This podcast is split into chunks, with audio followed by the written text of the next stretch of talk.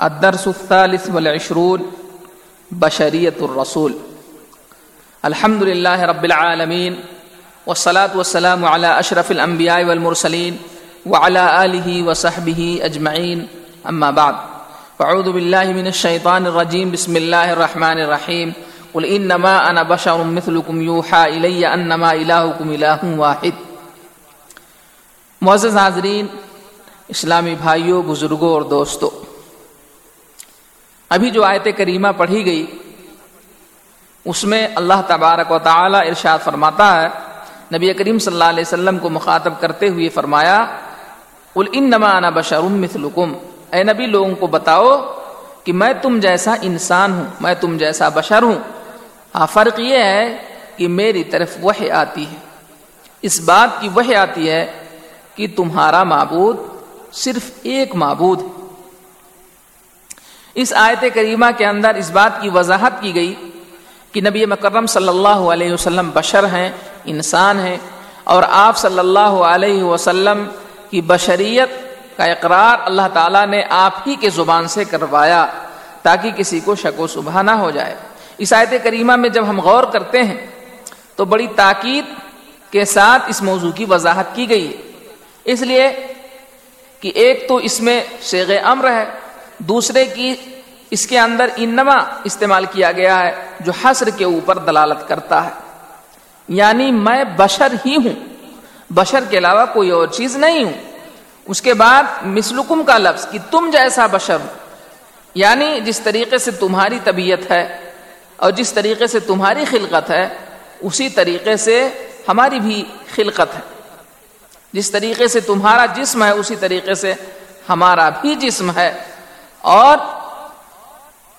یہ نہیں ہے کہ میں نور سے بنایا گیا ہوں یا مجھے جو ہے نور سے پیدا کیا گیا۔ تو اس آیت کریمہ کے اندر یہ مسئلہ صاف ہو جاتا ہے۔ اسی طریقے سے اور بہت ساری آیتیں ہیں قرآن کریم کے اندر جو نبی کریم صلی اللہ علیہ وسلم کی بشریت کے اوپر یا انبیاء کرام کی بشریت کے اوپر دلالت کرتی ہیں۔ ایک اور آیت کریمہ ہے۔ اللہ تعالیٰ فرماتا ہے، قالت لهم رسول من نحن الا بشر مثلكم ولكن الله يمن على من يشاء من عباده رسولوں نے کہا کہ ہم تو تم ہی جیسے انسان ہیں، لیکن اللہ تعالیٰ جس کے اوپر چاہتا ہے احسان کرتا ہے اپنے بندوں میں سے۔ مطلب یہ ہے کہ ہم بشر ہیں اور ہماری طبیعت جو ہے بشری ہے۔ لیکن فرق یہ ہے کہ ہماری طرف وہ آتی ہے، اللہ کا پیغام آتا ہے اور فرشتوں کا نزول ہوتا ہے جو اللہ کا پیغام ہمیں بتاتے ہیں اور جو پیغام ہم لوگوں تک پہنچاتے ہیں۔ کفار جو تھے، وہ بشریت کا انکار کرتے تھے۔ کفار بشریت کا انکار کرتے تھے، انکار نہیں کرتے تھے، کیونکہ ان کے خاندان میں حسب نصب اور یہ تمام چیزوں سے وہ لوگ واقف تھے۔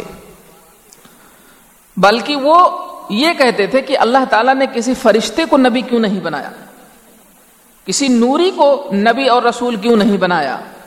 لیکن آج کل کے ہمارے بھائی ہیں، بہت سارے لوگ وہ نبی کریم صلی اللہ علیہ وسلم کی بشریت کے منکر ہیں۔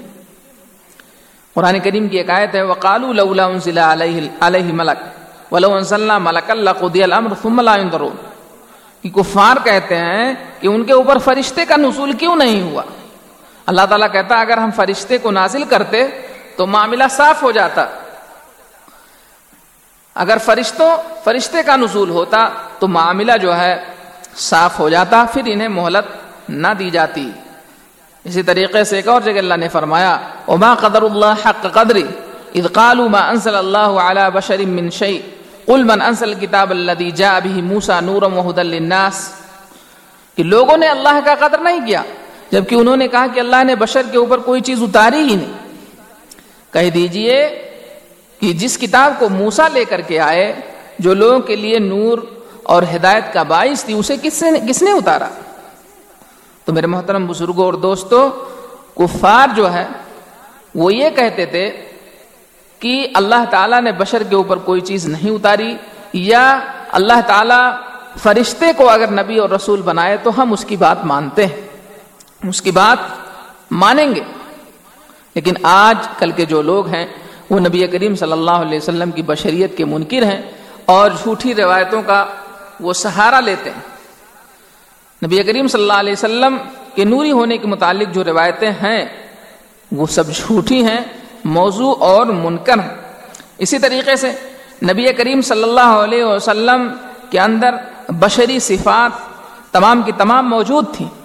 مثلا نبی کریم صلی اللہ علیہ وسلم کھانا کھاتے تھے، پانی پیتے تھے، شادی بیاہ اپنے رچائی آپ کو صحت اور بیماری دونوں سے آپ صلی اللہ علیہ وسلم جوجھ رہے تھے کہ آپ سب کو بیماری بھی لاحق ہوتی تھی اور آپ صلی اللہ علیہ وسلم صحت مند بھی ہوتے تھے، استنجا اور پیخانے کی بھی ضرورت ہوتی تھی۔ یہ ساری کی ساری صفتیں بشری ہیں۔ اس لیے کہ فرشتے کو کھانے پینے کی ضرورت نہیں ہے، نوری کو کھانے پینے کی ضرورت نہیں ہے، شادی بیاہ کی ضرورت نہیں ہے اور نہ اس کے یہاں توالد و تناسل کا سلسلہ ہے۔ اسی طریقے سے نبی کریم صلی اللہ علیہ وسلم کی زبان مبارک سے سے بھی سنیے کہ آپ بشر ہیں۔ آپ نے فرمایا، انما انا بشر وانکم تختصمون الی فلعل بعضکم ان يكون الحن بحجته من بعد فاقضي له على نحو ما اسمع منه ومن قضيت له بشيء من حق اخيه فقضيت له قطعه من النار۔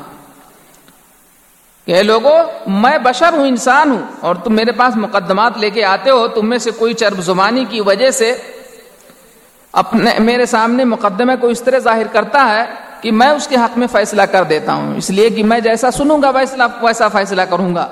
لیکن اگر میں نے ناحق کسی کا فیصلہ کر دیا تو میں اس کے لیے جہنم کا ٹکڑا دے رہا ہوں۔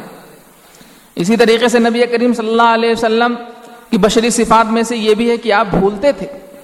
ایک بار نماز چار رکت والی نماز آپ نے دو رکت پڑھا دی۔ ایک صحابی نے کہا، اللہ کے رسول، یا تو آپ بھول گئے یا نماز مختصر ہو گئی، آپ نے کہا، کچھ بھی نہیں ہوا۔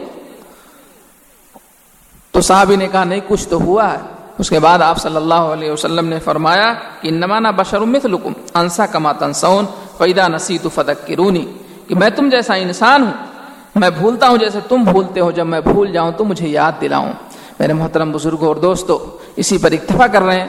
دعا کریں کہ اللہ تعالی ہمیں کتاب و سنت کے مطابق زندگی بسر کرنے کی توفیق، عنایت فرمائے اور ہمارے معتقدات کے اندر جو خرابی پیدا ہو گئی ہے، اسے دور کرنے کی توفیق بخشے۔ آمین۔ السلام علیکم ورحمۃ اللہ وبرکاتہ۔